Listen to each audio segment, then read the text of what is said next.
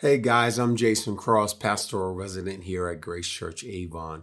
And today I have the privilege of speaking on the final chapter in the book of Jonah. Now, if you caught the last of the few of the few messages in the series, you know that Jonah has been going through a lot trying to avoid God or run from the direction that God has called him to go in. I'm closing out this series by speaking on chapter 4. Here's a funny thing about chapter 4.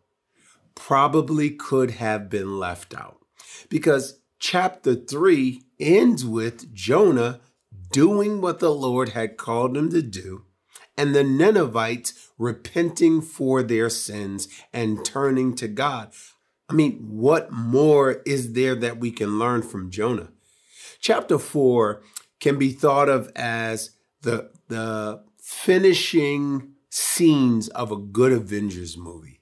You know, the credits go up, you sit there, you're staring, you're waiting, you wait and you want to know what's next. And so they show you a little extended footage. I think chapter four is extended footage of Jonah's story because God wants us to know a little bit more about Jonah. Now, in case you're unfamiliar with Jonah, I just want to give you a recap of what we've talked about so far in dealing with the story of Jonah. So Jonah was called to go to the, go to the Ninevites. He's supposed to deliver a message for them to repent, turn from their sins, so that or God was going to destroy them. Jonah didn't want to do this, so he ran. He got on a boat there was a great storm. The people were ready to kill him. Jonah, no, actually, they weren't ready to kill him. Jonah was ready to kill himself. And so he admits to them, look, I'm the cause of the storm. Throw me overboard. Jonah finds himself in a fish where he mentions that he was in the depths of the sea. Jonah is then thrown onto the shore of Nineveh, where he is now here to do the work of the Lord. He has delivered the message. He gives the shortest delivered message ever documented in the Bible, and the city responds. And so Jonah is here. They've repented, and Jonah feels some kind of way. He doesn't like that the people responded to the message that God sent him to deliver. Now, that makes no sense to me. See, as a Christian, as a preacher, when I share the gospel with someone, my main goal is that they would turn, repent, and follow God. And that is exactly what the Ninevites did. But Jonah is upset about this. In Jonah chapter 4, verse 1, he says, says the change of plans upset Jonah and he became angry. What was he angry about? Like, what change messed with Jonah's mind? Like, was it the change that God actually forgave the Ninevites? Or was it that the Ninevites actually changed and turned to God instead of digging deeper into their evils? Either way, it upset Jonah, which makes no sense to me because he is there to do the work and will of God, but he's letting his own emotions get in the way. And he's starting to look at God and saying, Hey, you should be following my lead, not the other way around. Have you ever felt like that when you're dealing with God? God has spoken something to you. It's in your heart. You know God has given it to you, but you are kind of rebelling against it because you want to put yourself in a position to run God. That's not the way we want to do things. And that's what Jonah is trying to do right here. So he's probably upset about both circumstances. He's probably upset about the fact that the Ninevites turn from their wicked ways to follow God. And he's upset that God actually had mercy. I mean, just think about that for a second. God had mercy, and Jonah is upset about that. Makes no sense. But Jonah in, in, in verse uh, 2 here says, he complained to the Lord about that. He said, he said, I told you before I left home. I knew about you. Before I went out to Tarsus and ran away, I knew about you. I knew that you were merciful and compassionate, God. I knew you were slow to angry and filled with unfailing love. You are eager to turn back from destroying people. And Jonah is like, that upsets me, God, that you want people to be saved, that you want people who are evil to have an opportunity to turn back to you. Jonah here, for the first time in the word, is showing anger, not because of God's judgment or his justice, but because of his mercy. Jonah is very unique in his approach and response to God. You see, Jonah is a Jewish man, and he looks at his relationship because it's attached to the law, right? And the Israelite people. And the Ninevites, they don't have the law, and they certainly didn't follow the law. So they didn't deserve the same mercy and forgiveness that Jonah received from God, or so he thought. So we all have people that we struggle with, right? Or we have people that have, we've gone so far as to feel like we've got to speak ill will towards them. Or at very least, wonder why God is allowing them to prosper people who may have hurt us, or maybe they believe what we believe is absolutely wrong, or maybe they, they've never uh, wished or prayed anything bad about them, but you've been puzzled by the fact that God is allowing them to prosper. In those moments, it's what we need to remember about what Peter said. He said to the early church in 1 Peter 3 8, he said this. But you must not forget this one thing. Dear friends, a day is like a thousand years to the Lord, and a thousand years a day. The Lord isn't really being slow about his promise, as some people think. No, he's being patient for your sake. He does not want anyone to be destroyed, but wants everyone to repent. God is more patient than we are. And the same God that was patient with Nineveh was patient with Jonah. He's now patient with us. And we struggled the same way Jonah did.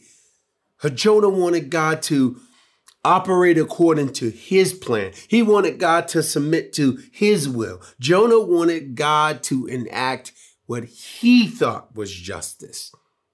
That's why he felt justified to be angry with how God responded to Nineveh.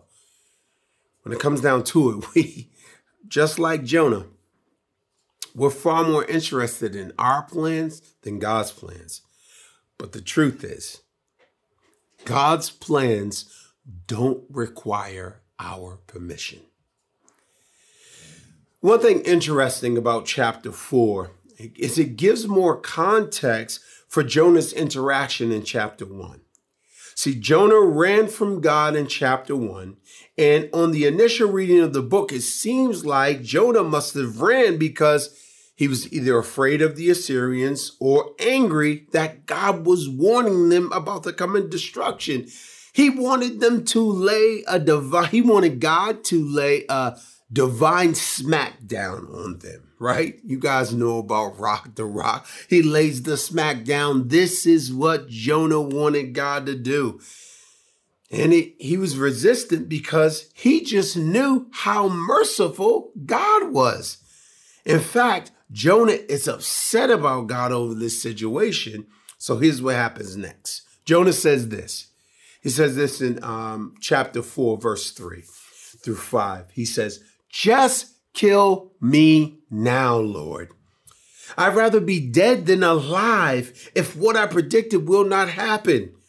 The Lord replied, Is it right for you to be angry about this?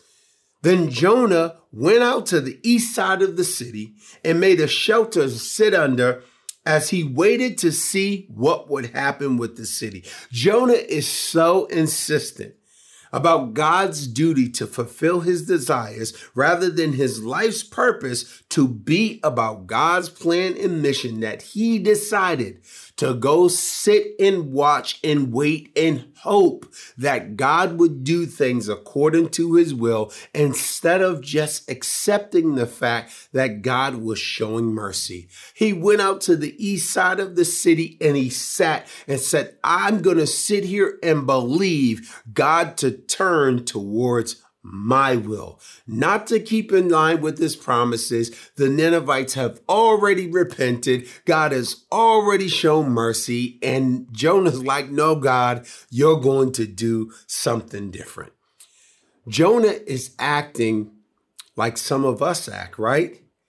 See, I am glad that God doesn't do things the way I want him to whenever I would like him to do it. Because if God was like me, he'd be very wishy-washy. See, I'm a I can be dishonest. I can do things out of selfishness. I can do things that simply please me and take no one else into consideration.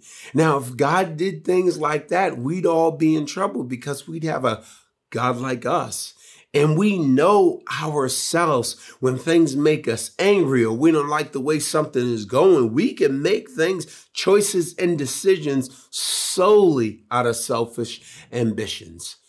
Now, God will make those kind of choices out of selfish ambitions, but they're selfish ambitions about you coming into his love. See, God selfishly wants us to be loved by him. God selfishly wants us to receive his mercy and turn away from our wicked ways. Look, that's a kind of selfishness that we should all be embracing because he's saying the selfishness that I practice is about your best interest. It's about you coming back into my love and into my glory. But I'm glad God's not like me. I'm glad he doesn't do it like that. And, and God really asked Jonah a question about his anger. He said, Is it okay for you to be angry about this? And Jonah doesn't respond. So when Jonah does this, he goes out there and he and he delivered this message to Nineveh and he says, I'm gonna sit here and hopefully in 40 days, God is gonna do what he said he was gonna do. Look, Jonah was having a hard time getting it, but I want you to get it today. We can either participate in God's plan or we can protest God's plan. But God's plan is going to happen. Let me say that again. We can either participate in God's plan or protest God's plan, but God's plan is going to happen. Jonah was holding out hope for no reason. He's protesting, and all the while, God has already moved on from showing mercy to Nineveh. He's out here and he's having this conversation with Jonah, and he's like, Look, Jonah, just pay attention. And, and he's starting to show Jonah himself. He's allowing Jonah to see how he's acting with an experience that really recounts exactly what was happening with the Ninevites. Jonah looked at the Ninevites as not deserving God's mercy, even though he had shown mercy to Jonah, right? When he was running from God earlier in his story. See, what, what Jonah didn't understand was this God's mercy is undeserved regardless of the sin. Jonah is too blinded by his bitterness to see it. But actually, uh, he's the one opposed to God, God's doing at this point in the story, right? It's not even Nineveh anymore. Jonah is now opposed to God. They turned, they heard the message of the Lord and they turned away, but now it's Jonah who's running from the will of God. Or actually, he's trying to run God. He's trying to say, God, do as I want you to do. Yet in the middle of Jonah's stubborn campout, God shows Jonah a small act of kindness, a little display of his mercy and power. In Jonah 4 6, and the Lord arranged for a leafy plant to grow there. and soon it spread its broad wings, I'm sorry, its broad leaves over Jonah's head, shading him from the sun. This eased his discomfort, and Jonah was very grateful for the plant. Look at God. God showing Jonah mercy in the midst of his madness, right? Jonah's upset and God is showing him mercy. He's not going in the direction of God's will, but God is showing him mercy. Remind you of anyone? We, we just learned that this was Jonah's issue with the Ninevites, and now look at him. He's getting the very thing that he didn't want God to give to the Ninevites. Wow. So Jonah is not deserving of this shade or shelter, but God still gives it to him, right? Strangely enough, in this very moment, the entire book of Jonah, right? This is the first time that we see Jonah happy. He's happy, but he's only happy because it pleases him. He's only happy because it pleases him. We have got to get to the place where we grow beyond our happiness, only being associated with what pleases us, and move into a place where our joy is complete because it pleases God. We've got to break ourselves from only having a selfish ambition in life and find joy in doing what the Lord has called us to. Jonah 4 7 8 says this. I'm, I'm sorry, not 7 8. I, Jonah, yes, Jonah 4 7 8 says this. But God also arranged for a worm. The next morning at the dawn, the worm ate through the stem of the plant so that it withered away. And as the sun grew hot, God arranged for a scorching east wind to blow on Jonah. The sun beat down on his head until he grew faint and wished to die. Jonah, Jonah is quick to wish death on himself. death is certainly better than living like this, he exclaimed. This is Jonah. So Jonah was as deserving of the plant as Nineveh was of forgiveness. And you can actually argue that Jonah was even less deserving because he was unrepentant. He did not want to repent in this circumstance towards God. He wanted to stay mad. He wanted to stay where he was at. But it's not our job to determine or to judge who should or shouldn't receive God's gift of mercy. Once again, God's plans, they don't require our permission. Jesus said something similar to the in the book of Matthew. He said, "You have heard the law that says love your neighbors and hate your enemy, but I say love your enemies. Pray for those who persecute you. And that way you will be acting as true children of the Father in heaven. For he gives his sunlight to both the evil and the good." and he sends rain on the just and the unjust alike. There's truly something beautiful and freeing that's happening when we let ourselves settle in our hearts that that we are to love and pray for those who might hurt us or even make us feel just some kind of way about them.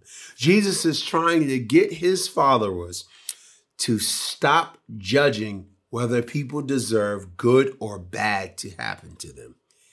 To stop rooting for rain on our enemies and stop only expecting sunlight in our own lives. So, if we continue with that in our thinking, then we would never really understand God's plan and purpose. So he sends challenges to us, just like with Jonah, to uproot those types of thinking in our minds and heart so that we can begin to shift in the direction of God's will to love people and not stick with our own will to say we're only deserving of love and good thing. So the best thing we can do really is celebrate. Celebrate good on people's lives and pray for people when we see rain on their life because we want people to experience God's love and mercy because we ourselves had to receive the same thing. Let's not think like Jonah. Jonah couldn't grasp God's mercy in the moment, right? He didn't realize that God's mercy on the enemies was a good thing because he didn't realize that he wasn't the only one worthy of mercy. See, he wasn't, he wasn't putting himself in the scenario. He was removing himself from the fact that he also received God's mercy. Jonah was thinking of himself more highly than he ought. He was a sinner just like the Ninevites, and God poured out mercy on him. And so anybody who comes to God in repentance should receive the same mercy that Jonah received. And he was just having a tough time wrapping him, his mind around that. He couldn't fathom God giving him his mercy to people who didn't live by the law. Now, if we thought like that, then none of us would get it because we don't live by the law. We're saved by grace through faith in Jesus Christ. So, so I thank God that his mercy shows up in our lives even today as those who don't live by the law. God is trying to show us something here with Jonah. See, Jonah doesn't understand how the rain and the sun work on people's lives and that God will allow it to rain. There will, God will allow rain and sunshine on people's lives, good and evil, just the same as he pleases. Just like that, the plant in Jonah's story was protection from the searing heat it was a blessing from God. But the worm, also arranged by God, was a blessing too. It prevented Jonah from becoming comfortable where he was. See, when it comes to our lives, whether God sends rain or sunlight, God will use anything to get us into his plan. So he's shaking Jonah Jonah's being shook by these different scenarios. Oh, there's my sunlight, my, my shade, my blessing. Oh, here comes this heat. Oh, now the plant is gone. And either one of those scenarios creates an opportunity for Jonah to move closer to God. See, when he was in that, when he felt that heat, he turns to God and he can ask for shade. When the when when when it felt like it was it was bad times, he can turn to God and say, God, have mercy on me. When it was good times, he can turn to God and say, God, I rejoice in the good that you've given me any scenario that we find ourselves in is an opportunity for us to move closer to God and His plan for our lives, be it good or bad. God will use anything to invite us into His plan. Verse 9 says, uh, Then God said to Jonah, Is it right for you to be angry because the plant died? Yes, Jonah retorted even angry enough to die. Then the Lord said, You feel sorry about the plant, though you did not put anything there. It came up quickly and died quickly. But Nineveh has more than 120,000 people living in spiritual darkness, not to mention all the animals. Shouldn't I feel sorry about that great city? See, this is where God's purpose for the plant and the worm. This was this was God's purpose for the plant and the worm, for the good and the bad, for the sun and the rain. It was all designed to get Jonah to see God's heart for humanity. Even the parts of humanity Jonah struggled with. Nineveh, over the course of the story of Jonah, God used all sorts of unusual things to get Jonah to deliver his message to Nineveh and try to get Jonah to see Nineveh how he did. God arranged, prepared, and used a multiplicity of things to get Jonah to hear this statement from God and about how God saw the people of Nineveh. I love humanity and I want humanity to come back to me. God gave Jonah a message to share. He used a storm to stop Jonah from running. A pagan sailor woke Jonah up. Jonah found himself in a fish that brought him to a place of repentance. There was an eclipse and political tension, as we saw earlier in the stories in week three. Um, uh, to, to unsettle the Ninevites, a plant was used as an example of God's level of control and level of mercy mercy. A worm was an example to Jonah, Jonah for his lack of control and his ability to be in charge of situations. And the scorching heat was sent to agitate Jonah. God used good, bad, unorthodox things throughout the Bible to deliver Israel to the promised land and ultimately deliver us from sin. I mean, he used things like frogs in Egypt and, and locusts and trumpeters around cities to make the walls of Jericho collapse. He used a donkey's jawbone in the hand of uh, Samson. Uh, he used, uh, he told the Gideon to make his army smaller just to do a great work. He used uh, empty oil jars. God use any and everything to pull back people to himself. And I thank God that he used Jesus. Jesus, who clothed himself in humanity to save us, pay for our sins, and bring us back to new life. God will take from you. God will give to you whatever it takes to move and motivate you towards Himself and His desire for your life. I mean, I wonder what things God right now is trying to use to get your attention, to refocus you, in order for you to wake up and see his desire for you. It could be something that's agitating you, like an annoying coworker or client or yourself that God's trying to get you to see differently. A problem at work or in your community that seems to bother you more than anybody else. God's bringing it to your attention because He wants you to be the one He uses to solve it. Maybe He's giving you a message, or maybe He's giving you a gift He's giving you something you can use to speak to that problem for resolution to come. And not just resolution according to your will, but resolution where his mercy and love is experienced by those who are involved. That's how he uses it. God is asking you to find purpose in your frustration, in your agitation, in your problem. Because it can be an abundance of something good that He's blessed you with, and He wants you to be generous with it, right? So God is saying, whether it's a bad thing or it's an abundant of blessings, I want to use it.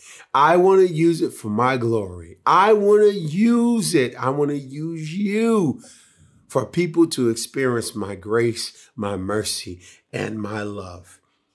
God gave Jonah, uh, God gave Jonah a, a, a, a plant. He gave him the bad through the worm. God gave him, made him go into a fish to be swallowed.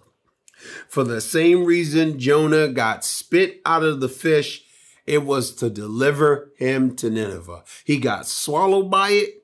He sat in it for three days. He got spit out on the shore, all for God's plan to come to pass.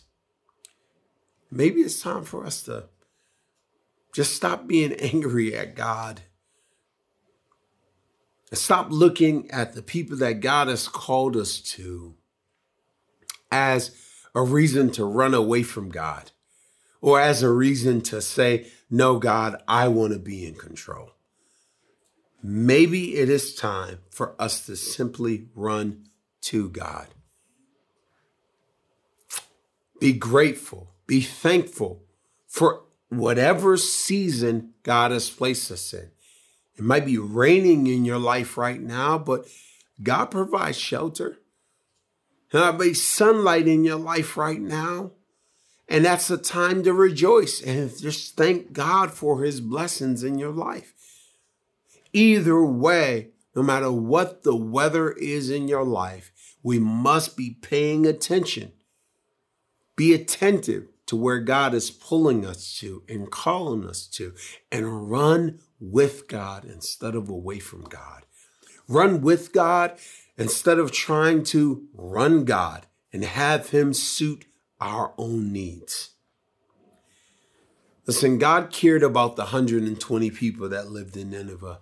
In the same way that he cared about the seven, he cares about the 7.8 billion people living all over the world today. In the same way that he cares about the 332 million people who call America home. In the same way that he cares about the 6.89 million people living in Massachusetts. In the same way he cares about the two to five people living in your home today. Maybe it's time for you to start praying that God help us to see people we struggle with the way He does.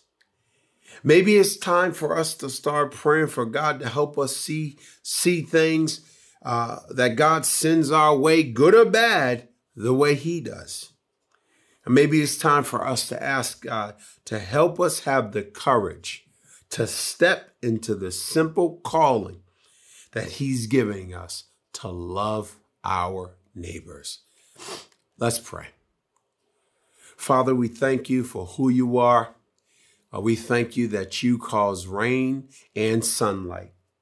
God, we're praying and we're asking, God, that you will continue to move our hearts in the direction of your will. God, give us an ambition to stop running, to stop trying to control what you want to do in the earth and to simply be a part of it, to listen and to obey and to hear your voice when you call out to us. God, we're asking and praying these things in Jesus' name. Amen.